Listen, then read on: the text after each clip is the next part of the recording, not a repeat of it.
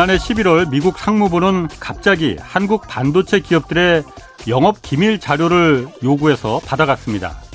그리고 올 6월에는 한국에 새로운 생산 공장을 지으려 했던 대만의 한 반도체 기업이 이걸 미국에 짓는 걸로 계획을 바꿔버렸습니다.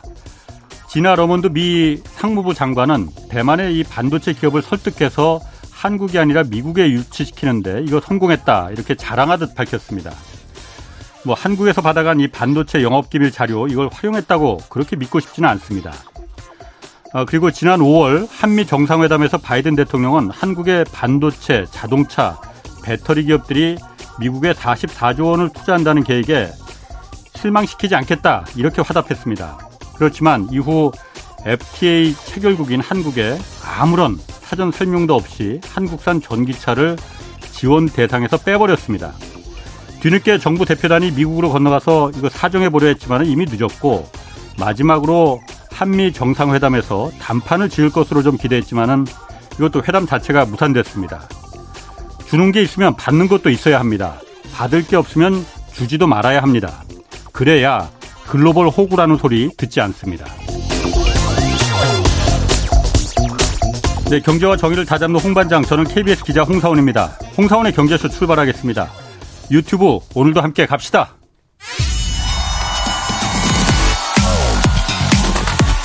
대한민국 경제 오디션 메가 경제스타 K 여러분 경제가 어려워서 힘드시죠? 그래서 준비했습니다. 대한민국 경제 오디션 메가 경제스타 K 힘든 경제 상황을 이겨낸 감동 스토리 우리 가정의 특별한 경제 공부법 슬기로운 투자 아이디어 경제와 관련된 이야기라면 모두 모두 환영합니다. 총 상금 6천만 원을 준비했습니다. 여러분의 많은 참여 기다립니다. 이 프로그램은 당신의 투자의 길을 춤추게 하는 새로운 투자 플랫폼 탱고픽에서 함께합니다. 네, 내가 경제 스타 K 12월 9일까지 사연 받고 있습니다. 사연은 홍사원의 경제쇼 홈페이지에 올려주시면 됩니다. 자, 미국이 기준금리를 세 차례 연속 0.75%포인트 껑충 올렸습니다. 원달러 환율도 결국 1,400원 넘었었습니다. 아, 김영익 서강대 경제대학원 교수 나오셨습니다. 안녕하세요. 예, 안녕하십니까. 아, 숫자들이 매우 안 좋습니다. 예. 다 빨간불이에요. 예. 뭐 일단 미국 연준이 기준금리를 0.75%포인트 올렸어요. 이거 어떻게 평가하십니까? 예, 제가 한 달 전에 나와가지고 0.50% 올릴 것이다 이렇게 말씀드렸습니다. 아, 그러셨나? 예, 틀렸습니다. 예. 예. 틀릴 때도 있는 거죠, 뭐. 예, 제가 그때 그렇게 본 거는 예. 예, 미국 경제 성장률이 물가는 좀 높지만 많이 둔화될 것이다. 음, 예. 예, 그런데 저는 이번 그 FMC 경제 전망 보고 깜짝 놀랐어요. 예, 지난 6월 달에 올해 미국 경제 성장률이 1.7%로 전망해 놨는데요. 예. 이번에 0.2%로 급격하게 낮췄습니다. 그렇게 경기는 나빠지고 있거든요. 예. 예, 그런데 물가가 예상보다 좀 높았기 때문에 예. 이렇게 금리를 올릴 수밖에 없었던 것 같습니다. 어. 그런데 0.75라는 그 숫자가 예, 어제 박종원 기자하고 잠깐 얘기를 했는데 예, 미국의 연방준비제도가 어쨌든 기준금리를 지금 계속 하고 있는데 예, 가성비가 굉장히 떨어진다. 예. 이게 물가를 잡으려면은 확실하게 뭔가 연준에서 우리 물가 잡을 거야라고 예, 예상을 뛰어넘는 그렇게 해야지만 이게 물가가 잡힐 것 같은데 예, 금리는 금리로 찔끔찔끔 올리면서 내성이 생기다 보니까 사람들이 예. 상한 대로 정도로만 딱 그만큼만 올려버리니 예. 물가는 물가대로 못 잡고 금리는 금리대로 올라가고 이 가성비가 굉장히 떨어진다. 이 의견은 어떻게 생각하세요? 그거는 맞는 말인 것 같습니다. 아, 사실 모든 경제 변수에 충격을 줘야지 예. 그게 경제 효과로 나타나거든요. 예. 예, 그래서 사실 어제 1.0% 올렸으면은 예. 사람들의 물가 소비 기대 심리가 많이 물가 상승 기대 심리가 많이 떨어졌을 거예요. 어. 예, 그런데 이번에 0.75% 올리고 또 다음에 0.75%뭐 시장 예상대로 예. 예, 그렇게 올린다고 그러니까 오히려 저 시장에는 좀 부정적 영향을 주는 것 같아요. 어. 근데 이번에 그 제가 이렇게 보니까 지금 그간 미국에서 계속 이번에 세 차례 연속 0.75% 포인트 올린 거잖아요. 예. 근데 지난번 두 번째 때까지는 예. 어, 예상하고 부합했으니까 예. 아, 0.75 정도 올릴 거야라고 그 전에 다들 시장에서 예상을 하고 있다가 딱 연방준비제도에서도 그 숫자대로 그만큼 올리니까 예. 주식시장은 미국 주식시장은 그날부터 막 그때는 폭등을 했거든요. 예. 근데 이번에는 오늘은 예. 이번에는 폭락했어요. 예. 이거는 어떻게 봐야 되나요, 이거? 주가를 결정하는 게 금리하고 경제 성장, 기업 이익 증가율이거든요. 예. 예, 그런데 이번에 금리는 올랐지만은 경제 성장률 말씀드린 것처럼 예. 1.7에서 0.2%까지 낮춰버렸다는 겁니다. 예. 아. 그러니까 금리가 오르더라도 기업이 경제 수익률만 높으면 주가는 오를 수가 있거든요. 예. 예, 그런데 경제 성장률 1.7에서 0.2%로 과감히 낮춰버리니까 야 진짜 실물 경제가 나빠지는구나. 음. 예, 그래서 금리보다는 이번 주가 하락은 실물 충격인 것 같습니다. 음. 예, 그런데 제가 보면은 예. 올해 미국 경제가 0.2% 성장하기도 힘들고요. 예. 저는 올해 마이너스 성장이라고 보고 있어요. 1분기, 2분기 마이너스 성장했고 3분기는 예, 지금 뭐 GDP 나오라고 거기가 애틀란트 연준에서 미국 경제의 분기 예측을 제일 잘하는다라고 그러는데요. 3분기 예. 보니까 좀 예상치가 0.3이에요. 예. 4분기는 마이너스 성장할 겁니다. 어. 예, 그러면 미국 경제가 올해 연간 마이너스 성장일 것이다. 예. 예, 미국 경제 전망이 연준이 얼마나 틀리게 하고 있냐면요. 예. 작년 말에 올해 미국 경제가 4.0% 그랬었지. 성장한다고 그랬어요. 그랬었죠. 예. 근데 1년도 안 지났는데 0.2%로 낮췄습니다. 예. 예, 제가 보기에는 이것도 높을 거라는 겁니다. 마이너스 성장 나올 거라는 거라 거죠. 예. 예, 그런 경기 충격이 지금 주가 하락에 네. 금리보다도 더 영향을 주지 줬지 않느냐 저는 그렇게 보고 있습니다.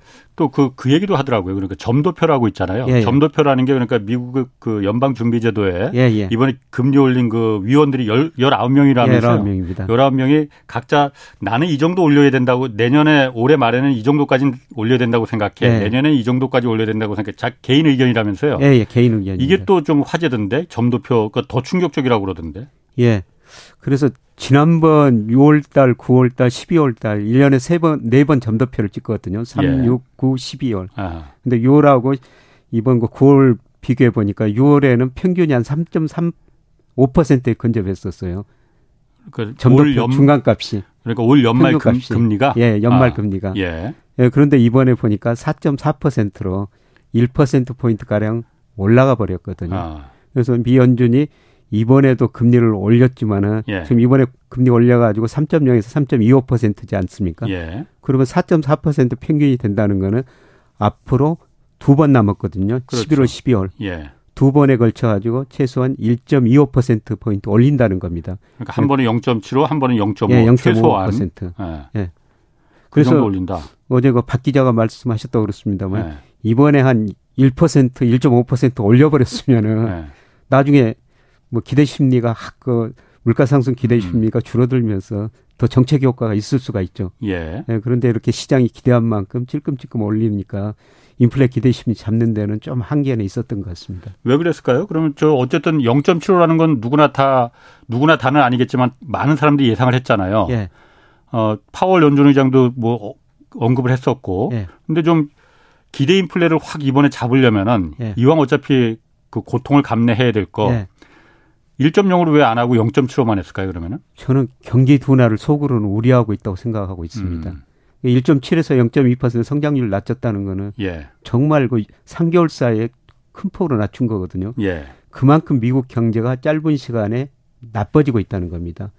그 경제 성장이 아. 이렇게 떨어지면은 시차를 두고 수요가 위축되니까 물가 예. 상승률이 낮아질 수가 있어요. 예. 그래서 어제 연준 그 기자 간 다음에 이렇게 보니까 뭐 아직도 뭐 금리 인하는 생각지도 말라. 물가 상승에 대한 거기에 따른 고통보다도 예. 금리를 인상하면서 소비 투자 가계 기업 위축 그 정도는 상대적으로 작게 빨리 끝날 것이다. 예. 예, 그래서 금리를 계속 올려야 되겠다. 뭐 이런 그 아. 발언을 했습니다만은 그럼에도 불구하고 내심으로는 이 경제성이 이렇게 떨어진 거 보면은 조금 걱정을 이거 음. 실물 경제에서 저는 걱정을 하는 단계라고 보고 있거든요. 예. 예, 그래서 1, 1% 포인트 못 올렸다고 보고 있습니다. 그 현재는 아직 미국에서는 경기 침체가 지금 닥친 건 아니죠. 1분기, 2분기 마이너스 성장했죠. 아, 마이너스. 1분기 연, 연율로 아, 마이너스 그렇지. 1.6%, 2분기 0.6% 마이너스 성장했거든요. 그래도 고용은 굉장히 좋은데. 예. 그래서 선진국에서 2분기 연속 마이너스 성장은 경기 침체다 그러는데요. 예. 경기 침체가 아니라는 것은 GDP의 70%를 차지하고 있는 소비가 증가했고 음. 고용이 예. 증가했어요. 예. 예, 그런데 제가 예상해 보니까요. 올 4분기 소비도 감소하고 예. 고용도 이미 미국의 일부 기업들이 고용을 줄이고 있거든요. 예. 저는 4분기 고용도 감소하리라고 보고 있어요. 아. 그래서 4분기 내년 1분기 가면은 또 연속 2분기 마이너스 성장하면서 예. 아마 경기 침체 진단이 나오리라고 보고 있습니다. 아. 네, 그래서 물가도 중요하지만은 중앙은행의 또 다른 목표는 고용 극대화거든요. 예. 그래서 물가 안정하고 고용 극대화인데요. 그동안 고용은 많이 늘어나고 물가가 오르니까 금리를 올릴 수밖에 없는데 지금까지는 고용이 괜찮은데 앞으로 고용이 줄어들 수가 있다는 거죠. 음. 그런데 미국 노동 시장 보면은 정말 탄력적이에요. 예를 들어서 2020년 3월, 4월 이 두 달 사이에요. 미국 일자리가 2,200만 개나 줄어들어 버립니다. 그 2,200만 개가 뭐냐면은 10년 늘어났던 일자리를 단 두 달 사이에 아. 줄여버린 게 미국 기업이라는 겁니다. 예. 그래서 앞으로 음. 경기가 나빠지면요. 예, 미국 기업들이? 갑자기 일자리를 줄여버릴 수가 있다는 거죠. 아. 예, 그래서 이런 우려도 조금씩 나오는 것 같습니다. 아. 그래서 이번에 1.0까지 그렇게 크게 좀 화끈하게 예, 예. 물가를 확 잡으려고 하지를 못했던 거군요. 그러니까. 예, 그렇습니다. 자, 미국도 그렇지만 당장 우리나라도 다음 달에 이제 10월 12일에 한국은행에서 기준금리 이제 어, 결정이 하잖아요. 예, 어, 이창용 한은 총재도 계속 0.25% 포인트 이제 앞으로 두, 우리나라는 두 번 남았잖아요. 예, 예. 기준금리 올- 예. 결정이 예. 0.25% 포인트 정도씩 이렇게 올릴 예정이다라고 예. 뭐 미리 얘기는 했었는데 예. 입장은 좀 바뀐 것 같아요. 예. 뭐 입장이 좀 바뀐 것 같습니다. 미국이 네. 이렇게 금리를 많이 올려버리고 또 예. 뭐 점덮여 보니까 11월, 12월에도 많이 음. 올린다고 그러니까 우리나라도 어느 정도는 또 뒤따라 가야 되거든요. 예. 예, 지난번 금통이 끝나고 기자간담회에서 이 총재가 하는 이야기가 우리 저 한국은행이 정부에는 독립했지만은 미 연준에는 의존적이다. 독립하지 이야기- 못했다고 했지. 예, 독립하지 못했다. 예. 그런 이야기를 했는데 예. 어, 미국이 이렇게 금리를 올리고 또 11월, 12월 네. 올린다고 그러니까 우리도 선제적으로 금리를 더 올릴 수밖에 없는 상황인 것 같습니다. 예. 당초 뭐 한 0.25% 포인트 저도 그 정도 생각했는데요. 예. 0.50% 올릴 가능성이 상당히 높아지고 있는 것 같습니다. 근데 문제는 뭐냐면요. 사실 우리도 경제가 나빠지고 있거든요. 그렇지. 1분기, 2분기 우리는 플러스 성장했어요. 근데 지금 수출 증가세가 많이 둔화되고 있고요. 예. 아마 제가 전망하면 10월부터 수출 증가율이 마이너스로 돌아설 것 같습니다. 그거마저도 무너지면 안 되는데. 그러면 우리 경제도 4분기 내년 네. 1분기에는 마이너스 성장할 거라는 거죠. 예, 그리고 금리를 인상하면요. 미국이나 우리나라 보면은 한 2분기 정도 시차를 두고 실물 경제에 가장 많은 영향을 주거든요. 예. 소비 투자에. 음. 그러니까 이미 금리 인상했던 것이 서시 실물 경제에 나타나는데 여기서 금리를 더 올려버리면은 우리도 심각한 경기 침체를 겪을 수밖에 없다는 겁니다. 음. 그래서 사실 통화정책 하시는 분들은 지금 굉장히 고민스러운 시기인 것 같습니다. 그럼 그 상, 그 논리라면은 한국이 미국 따라서 금리를 왜냐하면 이창용 한국은행 총재도 예. 한미 간의 금리 이제 역전해서 그렇게 차이 좀 벌어지는 거 예. 어, 감내할 수 있다. 한국 경제가 한국 기초 체력이 경제 기초 체력이 튼튼해졌기 때문에 그 정도는 감내할 수 있다고 했잖아요. 예. 안 올리면 안 됩니까? 저는 뭐 안 올려도 크게 문제는 안 되리라고 보고 있습니다. 예. 왜냐하면은 기준 금리는 미국보다 우리 지금 2.5고 미국 3.25까지 올렸으니까 예. 기준 금리는 미국보다 우리가 이제 훨씬 더 낮아졌는데요. 예. 시장 금리는 아직도 우리가 미국보다 높거든요. 예. 예를 들어서 우리 10년 국채 수익률은 3.9%예요. 예. 미국은 3.5%, 3.6% 안팎이거든요. 예. 국채 수익률은 우리가 아직도 높다는 것입니다. 예. 예. 그래서 미국이 금리를 올리면 채권 시장에서 돈이 많이 빠져나갈 것이다. 예. 이런 이야기인데요. 예. 근데 우리 국채 수익률이 아직은 미국보다 더 높다. 예, 그리고 사실 그 우리 주식은요. 예. 외국인들이 한 뭐 26% 가지고 있고 미국 사람들이 외국인 중에서 한 40% 정도 가지고 있어요. 예. 근데 채권은 국적별로 발표가 안 되는데요. 우리 채권을 미국보다 아마 중국이 더 많이 가지고 있을 아, 거예요. 예. 예, 음. 그런 의미에서 뭐 금리 차가 좀 나더라도 어, 미국으로 음. 채권 시장에서 돈이 많이 빠져나가지 않을 것이다. 뭐 그런 의미의 이야기인 것 같습니다. 아, 그런데 채권 시장에서도 지금 주식 시장은 몰라도 채권 시장도 지금 돈이 외국인 자금이 빠져나가기 시작했잖아요. 예, 지난달부터. 지난 예, 8월 달에 약 3천억 원 예. 정도 빠져나갔는데요. 예. 뭐, 뭐 우리 채권 어. 시장에서 규모에 비해서는 뭐 그렇게 큰 수준은 아직까지는 아니라고 생각하는데요. 물론 여기서 더 많이 빠져나가면 문제가 예. 되죠. 그런데 외국인들이 우리 주식은 한 26% 가지고 있는데요. 예. 채권은 9.9%한 10% 정도 가지고 있어요. 예. 그래서 여기서 뭐 미국 돈들은 빠져나갈 수가 있는데요. 예. 중국 돈이나 이런 다른 나라 돈들이 예. 우리 채권 시장에 있다는 것이죠. 예. 예를 들어서 우리 금리가 이제 미국 금리하고 비슷하게 됐지만은 뭐 일본 국채 수익률 10년짜리가 0.2%대고요. 뭐 유럽 금리 아무리 높다 해도 우리보다 높은 나라는 없거든요. 음. 그러니까 일본 국채, 유럽 국채 투자하신 분들은 투자하는 투, 외국인 투자자들은 우리 예. 채권 가지고 있을 거라는 겁니다. 아, 우리 채권, 우리 국채 수익률이 훨씬 더 이, 그, 일본이나 높으니까 유로보다 높으니까. 많이 주니까. 예. 근데 오늘 그 이번에 그 미국에서 금리 인상하면서 미국 국채 금리도 굉장히 올라갔고 우리나라 국채 금리도 굉장히 올라갔다면서요? 예, 예. 미국 국채 금리가 올라가는 건 제가 이해가 되는데 우리나라 국채는 왜 이게 올라갔을까요? 앞으로 저 기준금리 인상할 것이다. 아, 우리나라도 예, 음. 이런 기대가 지금 그러니까 예. 앞서 말씀드렸습니다만 10월에 예. 우리나라도 big step 할 것이다. 예. 이런 기대가 오늘 시장에 작용하면서 국채 수익률이 올라간 것 같습니다. 아. 예, 그런데 제가 보기에는 지금 우리 국채 10년짜리가 3.9% 정도 되는데요. 예. 장기적으로 우리나라 국채 수익률은 명목 GDP 성장률하고 비슷한 추세를 보이고 있어요. 음. 그런데 우리나라 명목 잠재 성장률이 제가 추정해 봐 한 3% 정도 나오거든요. 예. 3% 정도가 10년 국채 수익률이 적정 수준이라는 겁니다. 예. 네. 예. 그러면 지금 3.9%니까요. 뭐 적정 수준보다 높기. 때문에 예. 저는 여기서 많이 올라갈 가능성은 낮다고 보고 있습니다. 아, 더 올라갈 가능성은 낮다. 예, 근데 지금도 사실 굉장히 높은 거잖아요. 예, 높은 거죠. 사실 채권 그 금리가 높다는 거는 예. 이자를 많이 준다는 거잖아요. 예, 그러니까 예. 안 팔리니까 이자를 많이 주는 거잖아요. 예, 그렇죠. 어? 예. 사람들이 안 사니까 예, 저거 위험할 수도 있어. 예. 잘못하면 떼일 수도 있어. 예. 이런 뭐 극단적으로 말하면 은 예, 그러면 채권에서 어쨌든 그 채권을 발행해서 그 사업 자금이나 이런 걸 조달하는 여러 기업들이나 이런 예. 데서 그 사업 자금을 조달하는 게 좀 점점 힘들어 힘들어진다는 얘기 아니에요? 그러면 그렇죠. 힘들어지죠. 우리나라가 회사채 수익률 AA 마이너스 등급이 보통 회사채 수익률이라고 그러는데요. 예, 이거는 뭐 4.5%가 넘었고요. 예, 그다음에 등급이 낮은 그 BB 마이너스 예, 이런 것들은 수익률이 10%가 넘고요. 예. 사람들이 잘 안 삽니다. 아, 그래서 그렇죠. 등급이 낮은 회사들은 지금 예, 회사채 발행하기도 힘들고 은행에서 돈 빌리기도 굉장히 아. 힘들죠. 그리고 더욱 중요한 거는요. 지금 우리 기업의 36% 중소기업의 42% 정도가 이자 보상 비율이 1 미만이거든요. 음, 이자도 못 낸다 이거죠. 예, 벌어봤자. 1년간 영업이익 내 가지고 이자도 못 갖는 기업들이 예. 32%, 예, 중소기업은 36, 아 음. 전체는 예, 예, 중소기업은 42%나 된다는 예. 겁니다. 이런 기업들은 자본시장에서 자금을 조달할 수도 없고요.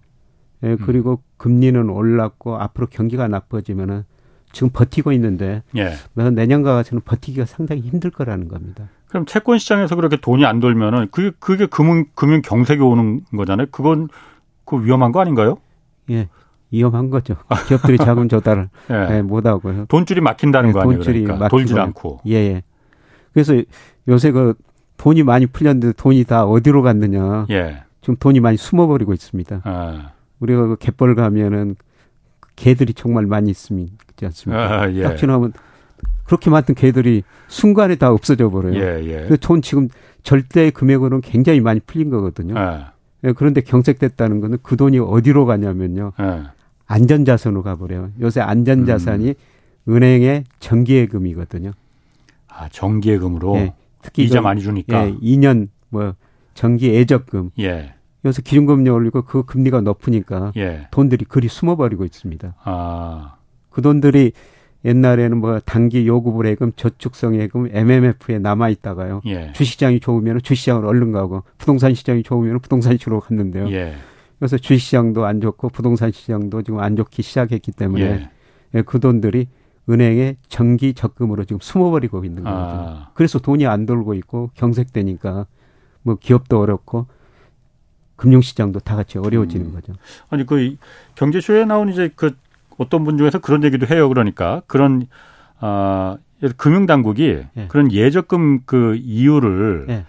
아좀 낮출 수 있다. 예. 선진국에서는 그렇게 한다. 예. 미국에서는 예. 낮춰서 대출 금리를 좀그 왜냐하면 예, 예적금 금리가 높아버리면 은행들도 어쨌든 대출 금리를 높일 수밖에 없잖아요. 예, 그러니까 예적금 금리를 낮추면은 예, 대출 금리도 낮아질 수 있다. 기준 금리를 올리더라도 예. 그게 가능한 얘기입니까? 예, 그게 뭐 시장에서 결정돼야 되지만은 예. 뭐 은행은 그래도 어느 정도 허가 어. 그렇죠. 공적인 기관이라고 공적인 예, 예, 역할을 하니까 있으니까 예. 저는 정부가 은행 그런 금리 결정에 어느 정도 아. 개입할 수 있다고 보고 있습니다. 그렇군요. 예. 자, 그 환율도 좀 그 오늘 결국 1,400원 넘었어요. 1,409원. 어제보다 하루 만에 15.5원이 뛰었거든요. 예. 얼마까지 가겠, 갈 겁니까, 이거 환율이? 잘 모르겠습니다. 근데 뭐 요새 저 예. 증권사 이코노미스트를 저 조사해 보니까 뭐 예. 1,480원도 나오고 평균이 1,430원이라고 그러는데요. 예. 뭐 거의 1,430원 근접은 해가고 있는데. 예. 근데 제가 보기에는 거의 저는 정점 무렵에 아 있지 않느냐. 지금이? 예, 그렇게 생각하고 있습니다. 아, 그럼 1,500원 간다는 얘기는 그냥 그, 뭐, 교수님은 별로 신뢰하지 않으시네, 예, 저는 뭐 확률적으로 굉장히 낮다고 생각하고 있고요. 예. 예, 지금 우리 원화 가치가 떨어지는 여러 가지 이유가 있습니다. 우리 예. 경상도 적자 줄어들고 무역수지 적자 음. 확대되고 그다음에 외국인이 최근에 주식 팔고 여러 가지 요인이 복합적으로 작용하면서 환율이 떨어지고 있는데요. 예. 가장 중요한 요인은 미국 달러 강세거든요. 예. 예, 그러면 미국 달러가 왜 강세를 보이는가? 예, 그거는 미국 물가거든요. 예. 예, 미국 물가가 지난 8월에 뭐 consensus가 한 8.1이었는데 실제로 8.3 나오면서 야 물가가 음. 예상만큼 안 떨어지네. 예, 미국이 금리를 더 인상할 것이다. 예. 예, 그러면서 달러 가치가 더 오르고 있거든요. 예. 근데 제가 미국 물가가 지금 모든 지금 불균형 모든 문제의 음, 근원인데요. 예. 예. 미국 물가를 생각하면은 저는 연말에는 한 6.8%, 예. 내년 하반기에는 3%대 진입하리라고 보고 있거든요. 무슨 근거로? 예.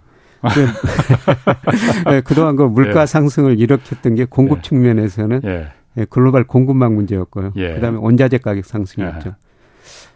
근데 공급망 문제는 아직도 남아 있습니다. 예. 예. 그런데 원자재 가격은 떨어졌거든요. 아. 그래서 원자재 중에서 제일 중요한 게 국제 유가인데요. 예. 뭐 WTI 이게 120달러까지 갔다가 최근 85달러 안팎까지 예. 떨어졌거든요. 예. 물가가 떨어지면 바로 1개월 시차를 두고 소비자 물가에 영향을 주고요. 예. 근데 공급 측면보다는 저는 수요 측면에서 물가 하락 요인이 많다고 보고 있어요. 예.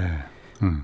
미국 소비가 말씀드렸지만 음. 올 4분기 내년 상반기에 예, 미국 경제가 심각한 저는 예. 침체에 빠질 것이다. 예. 소비가 줄어들면은 물가 상승이 낮아질 수밖에 없고요. 물건을 안 사니까 사람들이. 그리고 미국 통화 정책 보면은 예. 참 탄력적이에요. 예. 흔히들 그 미국 전 세계적으로 적정 통화 증가율은 명목 GDP 성장률하고 비슷해야 된다. 아, 이게 예. 경제학 교과서에 나오는 그 피셔방 형식이라는 거거든요. 예. 예, 그런데 2020년 뭐 경제 위기를 겪으면서 그 적정 수준보다 예, 미 연준이 20% 포인트 이상 돈을 많이 음. 공급해 버렸거든요. 예. 그게 물가 상승을 일으킨 거죠. 예. 예, 그런데 올 2분기 보니까요. 적정 통화 공급보다 한 마이너스 3%포인트씩 돈을 덜 공급하고 있어요. 아. 돈을 급격하게 좀 줄이고 있다는 것이죠. 예. 아. 이렇게 되면 이게 시차를 두고 한 4분기 정도 시차를 두고 물가 안정 요인으로 작용하거든요. 음. 네, 그래서 공급 측면보다는 저는 수요 측면에서 음. 소비가 많이 줄어들고 통화 긴축 영향이 서서히 나타날 것이다. 음. 네, 그래서 미국 물가 상승률이 낮아질 것이다. 그럼 원 달러 환율도 좀 내려갈 것이다. 예, 예, 달러 가치가 저는 거의 정점이라고 보고 있어요. 아. 지금 달러 지수가 111일 정도 되는데 아. 물론 제가 틀릴 수도 있습니다만은 예. 그리고 제가 제일 중요하게 보는 거는 달러 가치가 너무 가대평가됐다는 겁니다. 지금 예, 예. 국제 결제 은행에서 매달 그 실질 실효 환율이라는 걸 발표해 가지고요. 예. 그 나라 통화 가치가 얼마나 가대평가됐느냐, 아. 가소평가됐냐 이걸 평가하는데요. 지난 8월 기준으로 어제 발표된 것 보니까 달러 네. 가치가 한 30% 정도 가대평가돼 있어요. 근데 아, 달러 가치가 어. 30% 가대평가된 거는요. 2000년 이후 처음입니다. 어. 2000년에 과대평가됐는지 과소평가됐는지는 어떻게 정하는 알 수 있는 거예요? 실질 실효환율이라고 그러나 어. 좀 미국하고 거래하는 나라들 교역량 해가지고 가중치를 두고 그 상대국 환율뿐만 아니라 물가까지 전부 고려해가지고요. 음. 예, 그게 국제 결제은행에서 매월 발표를 해주거든요. 아. 예. 근데 그거로 보면은 2000년 이후로 지금 달러 가치가 가장 가장 평가됐는데 2000년에는 예. 무슨 일이 있었냐면은 1990년대 중반에 미국에서 정보통신 혁명이 있었지 않습니까? IT 예. 형 IT 버블 그렇죠. 어, 예. 생산성이 크게 증가해 버렸어요. 예. 특히 그 이전에 미국의 연평균 생산성 증가율이 1.5%였는데요. 예. 96년에서 2000년까지는 2.9%까지 증가해 버렸거든요. 예. 생산성이 증가하다 보니까 소위 말해서 공급 곡선이 우측으로 이동하고 미국 경제가 고성장 저물가를 동시에 달성했습니다. 예. 이런 것들을 미국 사람들이 신경제다 골디락스 어. 이코노미다. 미국 경제를 굉장히 낙관적으로 보고 나스닥 시장에서 엄청난 거품이 발생했다가. 붕괴됐거든요. 예.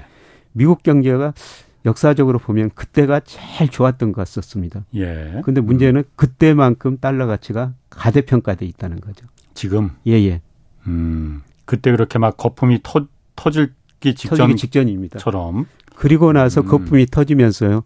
미국 예. GDP가 세계에서 차지하는 비 31%였는데 그게 2008년까지 23%로 줄어들거든요. 음. 그러면서 달러 가치가 무려 40%나 떨어져요. 음. 근데 지금이 저는 그때보다도 경제도 그때보다도 덜 좋은데 예. 달러 가치는 그만큼 높- 가대평가됐다는 건 아. 지나치고 어. 시간이 갈수록 예, 적정 수준에 접근해 갈 거라는 겁니다. 예. 아니 그런데 그 아까 교수님 말씀이 지금이 원달러 환율이 정점이다. 지금 1,400 오늘 9원 이 예. 정도가 정점일 것이다라고 한 근거가 예. 미국이 그러니까 경기가 안 좋아질 것이니 예. 물가 상승도 이제 정점에 없고 이제 내리막길로 예. 걸 내려갈 것이다. 예. 그러면 달러 가치도 당연히 금리도 내, 이제 어, 내려갈 거고 예. 달러 가치도 내려갈 것이다라는 거잖아요. 어, 제가 뭐 교수님에 대해서 토를 다는 건 아니고 아닙니다. 뭐 다른 의견 존재할 수도 있습니다. 뭐 그러니까 말은 할 수 있으면 물어볼 예, 수 예, 있으니까 예, 예. 지난달에 미국 소비자 물가 그 발표됐을 때 예. 8.3% 나왔잖아요. 예.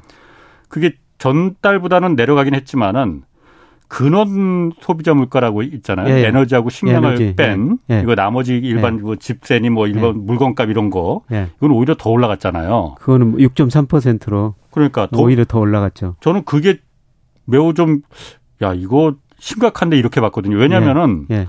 여태까지는 전가의 보도처럼 우리가 핑계를 항상 댔던 게 미국도 파월도 그랬고 예. 지금 물가 올라가는 거 우리 잘못이 아니고 러시아가 전쟁 일으켜서 또 그리고 예. 식량 수출 안 해서 그것 때문에 지금 물가 올라가는 거야. 이것만 잡히면은 물가 이거 잡혀 그러니까 우리 책임 아니야 이렇게 했는데 예. 그게 아니라는 얘기잖아요. 예. 석유하고 식량 때문에 올라가는 게 아니고 지금 일반 소비자들의 수요가 폭발해서 지금 올라가는 거구나라는 예. 걸 지난달에 우리가 본 거잖아요. 예. 이게 다음 달 가서라도 그게 소비가 죽겠습니까? 이렇게 올라갔는데? 예. 물론 저 그냥 헤드라인 소비자 물가 8.3%보다 예. 뭐 말씀하신 것처럼 근원 물가 통화 정책이 훨씬 더 중요합니다. 예. 근데 근원 물가 그렇게 안 떨어진 거는 어 집세 예. 그게 미국 근원 물가 지수의 거의 40% 가량을 차지하고 있거든요. 아니 그러니까 그 부분도 얘기를 했어요. 그런데 예. 제가 그래서 느끼는 거는 예. 그냥 아마추어인 제가 느끼기로는 예. 아 처음에 석유 핑계를 대더니 그다음에 식량 핑계를 대더니 이번엔 집세 렌트비를 핑계를 대네 예. 이 생각이 좀 저는 들거든요. 예. 그런데 제가 뭐 예상해 보면요. 예. 지금 미국 집값이 저는 앞으로 심각하게 떨어지리라고 보고 있거든요. 아, 오늘 저 미국의 거기 8월 기존 주택 매매, 헌집 주택 매매가 발표됐는데요. 예. 거래량이 작년 동기보다 20% 떨어졌더라고요. 예. 집값도 아. 많이 떨어졌어요. 예. 이제 떨어지긴 초기라는 겁니다. 물론 집값이 떨어지고 일정 시차를 두고 집세가 떨어지기는 하는데요. 예. 내년 상반기 되면은 집값 떨어지는 효과가 집세에도 좀 영향을 미칠 거라는 겁니다. 음, 예. 그렇군요. 그래서 어쨌든 그러면은 어, 물가 상승률은 근원 소비자 물가도 이제 어, 지난달에는 올랐지만은 올라서 예. 깜짝 놀랐지만은 내려갈 것이다. 예. 그 부분 한번 좀 보겠습니다. 예, 그런 소비자 물가가 네. 어제 그 연준에서 발표한 것 보니까 6월에는 4.3이었는데 내년에 아니죠 이번에 4.5로 올, 올렸고요. 예. 그다음에 내년에는 2.7에서 3.1로 음. 올리기는 올렸는데 예, 저는 이것보다는 음. 좀 낮아지리라고 보고 있습니다. 그렇군요. 예. 그리고 환율 좀 다시 한번 좀 들어가면 이게 환율이 아, 아까 그 1,409원 오늘 예. 그러니까 어제 하루 만에 15원이 올랐는데 어, 이창용 한흥 총재도 그렇고 추경호 부총리도 그렇고 얼마 전까지 그렇게 크게 걱정하지 않아도 된다라고 했거든요. 왜냐하면 이게 그 다른 통화보다도 원화는 오히려 더 덜 떨어졌다. 예. 뭐 다른 통화라는 게 이제 엔화나 그 유로화 뭐 이런 거에 비해서 우리가 좀 덜 떨어졌다라는 얘기고 추경호 부총리도 대외 건전성에 지금 문제가 생긴 거 아니다. 그래서 뭐 걱정 안 해도 된다라고 했는데 조금 오늘부터는 좀 그 좀 워딩이 좀 달라진 거는 같아요. 예. 추경호 부총리도 이 금융시장, 외환시장 높은 불안정성이 상당 기간 지속될 가능성이 있다 이렇게 예. 얘기를 했거든요. 우리나라 대외 건전성, 그 펀더멘탈 이게 문 튼튼한 거는 맞는 건지 지금 환율 봐서는 제가 왜 이런 말씀드리냐면은 엔화나 유로화 이런 기축동화국들하고 우리가 비교를 할 게 아니고 예. 어, 싱가포르 화폐나 대만 화폐, 뭐 예. 말레이, 예. 인도네시아 이런 화폐들은 그렇게 많이 안 떨어졌거든요. 예. 뭐 말씀하신 것처럼 이머징 마켓 통화 중에서 우리나라가 제일 많이 떨어졌죠. 예. 뭐 우리가 선진국에 비해서도 그러니까. 엔화 빼고는 우리 통화 가치가 제일 많이 떨어진 거거든요. 예. 뭐 이런 의미에서는 걱정해야 됩니다. 예. 근데 우리 통화 가치가 왜 이렇게 많이 떨어지느냐? 예. 예, 그거는 우리 경제에서 수출 비중이 너무 높기 때문입니다. 우리 GDP에서 작년 기준 네. 수출이 차지하는 비중이 44%거든요. 예. 그래서 대경제가 나쁘다면은 우리 경제가 제일 먼저 타격을 받는 것이죠. 예. 예, 그래서 지금 우리 무역 수지 흑자 뭐에서 적자로 돌아서 적자 폭이 계속 확대되고 있지 않습니까? 그래서 이런 의미에서 대수출 의존도가 너무 높기 때문에 예. 우리나라 통화 가치가 다른 나라 통화 가치보다 세계 경제에 좋을 때 나쁠 때더 예. 영향을 받을 수밖에 없는 것 같습니다. 예. 예. 그런데 이게 뭐 2008년 상황 2008년에 음. 원달러 환율이 1,500원, 뭐 2009년 그렇죠. 2월 달, 3월 달 1,500원이 넘었었거든요. 예. 과연 1,500원까지 갈 것인가? 저는 이 정도는 아니라고 보고 있어요. 음. 예, 그때하고 많이 달라지는 게 우리가 대부분에서는 많이 개선됐었습니다. 예를 네. 들어서 2008년에요. 예. 우리나라 대순 자산이 277억 달러였어요. 예. 근데 작년에 4,479억 달러였고요. 올해 이- 2분기에 많이 줄어들었습니다만은 3,861억 달러입니다. 예. 순 자산이요. 음. 우리가 순 채권국이라는 것이죠. 네네. 예. 예, 그리고 애완 보유액도 뭐 4,300억 달러 좀 넘고요. 근데 저는 저 9월 들어가지고 적자 폭이 좀 줄어들고 있거든요. 원자재 가격, 에너지 음. 가격이 좀 떨어지면서. 예. 예를 들어서 8월 1일에서 20일까지 우리나라 무역 수지 적자가 102억 달러였어요. 예. 예, 그런데 9월 1일부터 20일까지 통계가 발표됐는데요.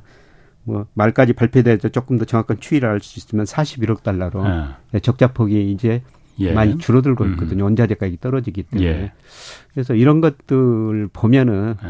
저는 우리 환율이 뭐 1,500원, 음. 1,400원대 후반 이갈 음. 가능성은 상당히 좀 낮다고 보고 있습니다. 낮다. 예.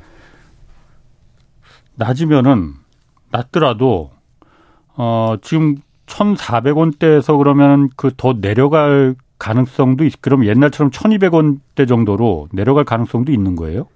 저는 연말에는 뭐 1,280원 근처까지 내려가리라고 보고 있습니다. 1,280원 근처까지. 예, 예. 음. 예, 그 이유는 달러 가치가 하락할 것이기 때문에. 달러 가치가 하락할 예. 것이기 때문에. 예, 저는 4분기에 미국 경제가 예. 상당히 소비가 감소하고 고용도 감소하면서 예. 미 국채 수익률이 많이 떨어지리라고 보고 있습니다. 만약 떨어지면 환율이 떨어지면 무역 수지도 당연히 개선이 될 테고. 예. 근데 만약에 예. 어, 환율이 그 더 올라가진 않더라도 떨어지지 않는다면 계속 이 상태가 이른바 그 뉴노멀로 1,400원대 예. 정도의 예. 환율이 그냥 고착화돼 버리면은 예. 그럼 무역 수지는 좋아지진 않을 거 아니에요.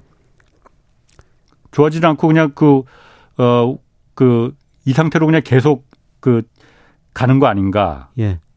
뭐 무역 수지는 뭐 환율보다는 예. 뭐 국내의 경제 상황.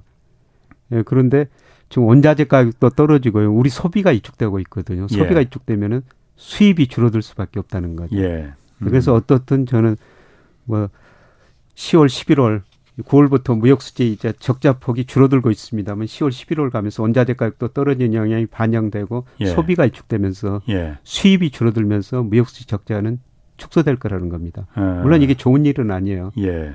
음. 축소 균형 쪽으로 가니까요. 그리고 그 어쨌든 외환 지금 환율이 계속 올라가다 보니까는 이번에 뭐 한미 정상회담이 좀 있었으면은 여기서 그 한미 간 그 통화 수합 이것도 네. 좀 논의가 오갈 것이다. 대통령실에서 좀 최상목 경제수석이 이렇게 잠깐 그 비스무리하게 우, 그 우는 띄었었어요. 예. 근데 뭐 결국은 정상회담이 이제 불발됐으니까는 예. 뭐 앞으로도 그럼 정상회담은 불발됐지만은 통화 수합 같은 거는 가능성은 좀 있는 얘기입니까?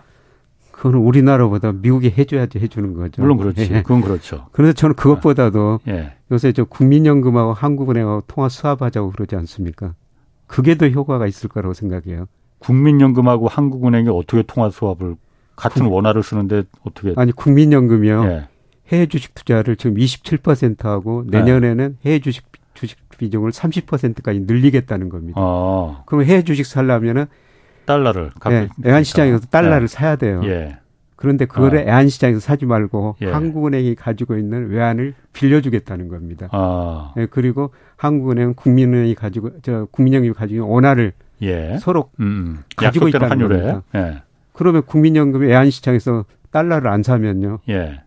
달러 수요가 줄어드는 거죠. 그럼 환율이 안정될 수가 있는 거죠.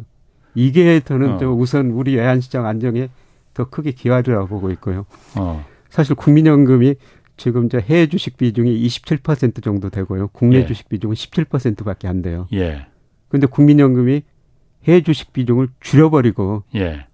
돈 가져가서 우리 주식 사면요. 예. 그 외환 시장도 안정되고 우리 주가도 안정될 수는 있는 거죠. 어, 먼저 그러면은 음. 그 아까 국민연금과 한국은행 간의 수합. 예. 이거는 그럼 지금 왜 안 하고 있는 거예요, 그러면은? 과거에 그, 한번 했었어요. 아, 옛날에 했, 한 예. 적이 있구나. 과거에 한 번. 아. 제가 정확히 기억은 안 나는데 12년 전인가 10년 전인가 한 번 했었어요. 예. 그때 환율이 불안할 때. 예. 예. 근데 지금은 왜 안 하는 거예요, 그러면? 지금 이제 하자고 그런 이야기가 나오는 겁니다. 어, 진작 좀 하지 그러면 이렇게까지 올라갈 때까지 좀 그러면은 좀 환율이 이렇게까지 지금 외환 보유고도 막 풀어서 예. 얼마를 푸는지는 공식적으로는 나오지는 않지만은 많이 풀고 있을 거잖아요. 예.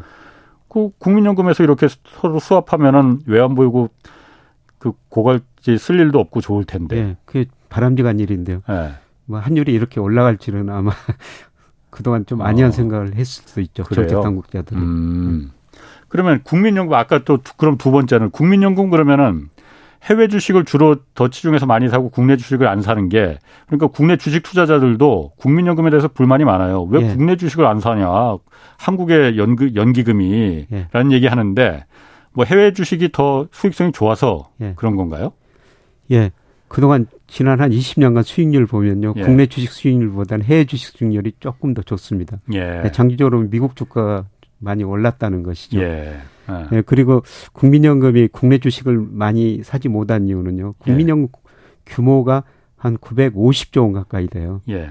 근데 거기서 한 17%를 국내 주식을 가지고 있는데요. 예. 국민연금이 조만간 국민연금 받은 돈보다 내주는 돈이 더 많아지거든요. 예. 그럼 내주려면은 국내 주식을 팔아야 된다는 것이죠. 음, 아, 근데 좀먼 일을 생각하고 있는 아, 거예요. 지금 당장 일이 아니라. 아. 그러니까 그게 2041년 일입니다. 예. 2041년에 국민연금이 정점을 치게 되거든요. 예. 그 이후로는 국민연금 규모가 감소하니까 받는 사람들이 더 많아지니까 아. 뭔가를 팔아야지 내줄 수 있지 않습니까? 예. 그때 국내 아. 주식을 팔게 되면은 국내 주식 규모가 협소한데 거기다 국민연금이 팔면은 국내 주식시장에 상당히 충격이 있을 이거지? 것이다. 아 오히려 더 충격이 있을 것이다. 예, 예, 좀 먼 일을 생각하면서 아, 예, 국내 주식 그런 또 그런 또 조건이 있구나. 아. 자 그리고 김 교수님 나오셨으니까 제가 그것도 한번 좀 물어볼게요. 중국 예. 중국 경기가 지금 그 여기 경제쇼에 어제 나온 박종훈 기자도 그렇고 안유아 교수도 그렇고 그렇게 앞으로 지금 어, 중국 경제 빨간도 한국보다 더 빨갛다. 지금 그런 얘기도 하거든요.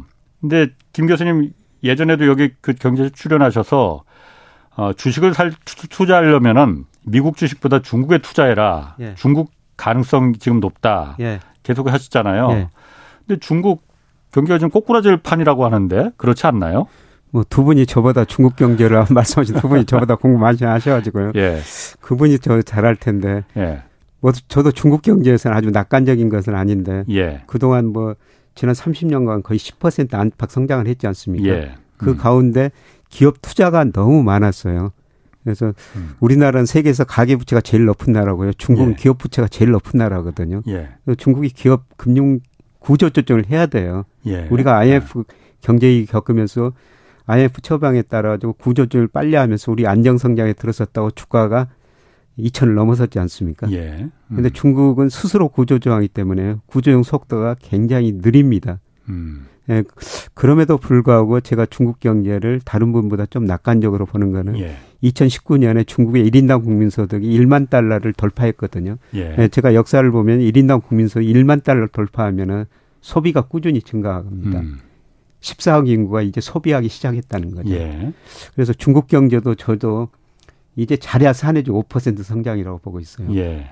음. 근데 90% 성장하다 사내주 5% 성장이면 충격일 수가 있죠. 근데 예. 저는 질적 성장 국면으로 들어가는 과정에서 진통이다. 예. 그 진통의 시기다. 예, 그리고 이 질적 성장 국면으로 들어서면요. 돈이 그동안 부동산이나 실물 투자로 들어갔는데 그 예. 돈이 금융자산으로 상대적으로 많이 몰리게 되거든요. 예. 그래서 최근에 보면 그 JP 모간, 골드만삭스, 특히 JP 모간이라는 회사가요. 작년에 증권 100% 자회사를 중, 중국에다 증권회사를 만들었어요. 네, 그렇죠. 예. 예, 중국 정부 허용을 해줬죠. 또. 예. 그러면 그런 큰 회사들이 왜 중국 가가지고 예. 증권 자회사를 음. 만드느냐? 예. 저는 돈이 보이기 때문이라고 보고 있습니다. 예. 예 지금 음. 당장은 아니지만은 음. 저는 앞으로 10년을 내다 보면은 미국보다는 중국 주식이 나을 거라고 보고 있습니다. 음. 지난 10년은 미국 주가가 더 많이 올랐었어요. 예. 예, 그런데 2000년에 미국에서 IT 거품이 붕괴되고 2000년에서 2009년까지는요. S&P 500 월평균 수익률이 마이너스 0.09%. 음. 매월 떨어졌다는 겁니다. 평균적으로. 예. 근데 중국의 상하이 종합지수 수익률은 월평균 1.2%였어요. 물론 아. 중간에 중국에 엄청난 거품이 발생했다 붕괴되긴 했습니다만은 2000년에서 2009년까지는 미국보다는 우리나라 중국 시장이 훨씬 더 나았다는 겁니다. 예. 근데 제가 생각하는 미국 주식시장 지금도 엄청 거품이에요. 음. 미국 가계 자산 중에서 조직 비중이 작년 4분기에 54% 51%로 떨어졌고요. 예. 그다음에 법비 지수라고 그러죠. 예, 시가총액이 미국 전체 주식 시가총액이 음. 예, GDP 대비 작년 4분기에 334%에서 올 2분기 보니까 254%로 많이 떨어졌더라고요. 음. 근데 지난 22년 평균이 186%입니다. 예. 미국 주가는 아직도 제가 보기에는 심각한 거품이라는 거죠. 아. 근데 중국이나 우리나라는 그렇게 거품이 아니라는 겁니다. 음. 그래서 앞으로 좀뭐 5년, 10년을 내다보면은 미국보다는 저는 중국, 우리나라 주식시장이 상대적으로 나을 것이다. 2000년, 예. 2009년 모습일 것이다. 예. 네, 그런 의미에서 미국보다는 중국 시장, 우리 시장에 투자하자고 이런 말씀을 드리는 겁니다. 음. 아까 말씀하실 중국 경제가 지금 질적 성장으로 들어간 그 고통의 과정에 지금 있다고 했잖아요. 예, 예. 그 양적 성장에서 지금 질적 성장으로 바뀌고 있는 중입니까? 그럼 중국이 그 질적 성장이라는 게 뭘 말하는지 제가 잘 이해를 못 하겠는데. 그러니까 중국이 가잉 투자로 성장했는데요. 예. 투자 중심으로 성장했는데 예. 부실 은행 기업들이 너무 많았다는 것이죠. 예. 이런 걸 좀 구조 조정하면서 부채 비율이 많이 낮아지고요. 예. 예 그다음에 소비가 증가하면서 세계에서 소비 비중이 제일 낮은 나라가 중국이거든요. 그래서 미국은 음. GDP의 소비가 차지하는 비 70%, 일본 56%, 우리 46%, 중국 한 38%밖에 안 돼요. 예. 그래서 중국의 14억 인구 1만 달러를 돌파한 중국 사람들이 소비를 하면서 예. 중국이 대의존도가 낮은 스스로 예, 성장 가능성이 음. 더 높아지고 있다는 것입니다. 음. 그럼 질적 성장으로 들어가면은 그때부터는 그 지금 고통의 시기라서 예. 고통의 시기지만 질적 성장으로 이제 본적 본격적으로 중국이 진입하면은 예. 가속도가 굉장히 붙는 겁니까 그러면은? 예, 저는 중국 주가가 앞으로 10년 보면요, 예. 굉장히 많이 올라 있으리라고 보고 있습니다. 아, 그 고통을 갖다 이겨내지 못하고 예. 꼬꾸라질 수도 있는 거 아니에요? 꼬꾸라질 수 있죠. 예. 예 왜냐면은 시진핑이 예. 그 공동부 한다고 이렇게 해서 빅테크나 이제 그 과거에 그야말로 그 잘못된 그 성장 방식은 이제 안 된다 해갖고 다 같이 그 잘 사는 공동부 하자 해서 뭐 부동 네. 빅테크 기업들 뭐 사교육 산업들 네. 부동산 네. 이 여기 이제 철퇴를 내렸었잖아요. 그러다가 네. 경제가 안 좋아지니까는 아이쿠 하고선 다시 예. 뒤돌아 버렸잖아요. 예, 지금 구조 조정을 후퇴하고 있어서 그게 뭐 안 좋은 것이라는 거를 저도 인정하는데요. 예. 예, 그런데 얼마 전에 그 영국의 The Economist 보니까 음. 시진핑이 모든 걸 통제할 수 있다고 그러면서 용에서 추락하는 그림을 그리고 있더라고요. 예. 그러니까 제가 얼마 전에 뭐, 뭐 중국 제가 코로나 직전에 중국 뭐 여러 가지 일로 많이 갔었거든요. 예. 뭐 중국 뭐 공산당 관리들도 뭐 비싼 사람도 만나보고 그랬는데요. 이 사람들이 하는 이야기가 사람 공산당은 통제할 수 있지만은 시장을 통제할 수 없다는 것을 음. 자기들도 깨달아가고 있다. 예. 어. 시장 못 이긴다는 거죠. 예. 그래서 어쩔 수 없이 결국은 구조조정할 수밖에 없다는 겁니다. 어. 예, 그 시기가 앞으로 저는 1, 2년이라고 보고 있거든요. 예. 이런 음. 시기에 우리가 중국 주식을 좀 싸게 사셔야 된다는 겁니다. 그럼 중국이 그 구조 조정에 성공할 거라고 교수님은 확신하시는군요. 예, 그렇게 지금 보고 있습니다. 어. 예.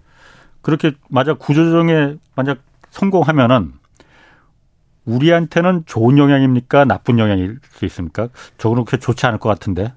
예, 저는 우리가 그동안 네. 중국에서 무역으로 돈 벌었거든요. 예, 그렇죠. 사실 2000년부터 작년까지 보면은 통관 기준인데 우리 무역 수적자가 85%가 중국에서 오는 겁니다. 그렇습니다. 예. 예 그런데 앞으로는 중국에서 예. 돈 벌기가 무역으로는 힘들 거거든요. 예. 저는 그 돈 가지고 예. JP 모간 골드만사크가 중국 진출해서 금융으로 돈을 앞으로 벌 것처럼 예. 우리도 무역으로 번돈좀 많이 쌓아놨거든요. 예. 그돈 가지고 중국 가가지고 금융으로 국부를 내야 된다. 아. 예. 금융으로 예, 예. 제조가 아니라 예 그렇습니다.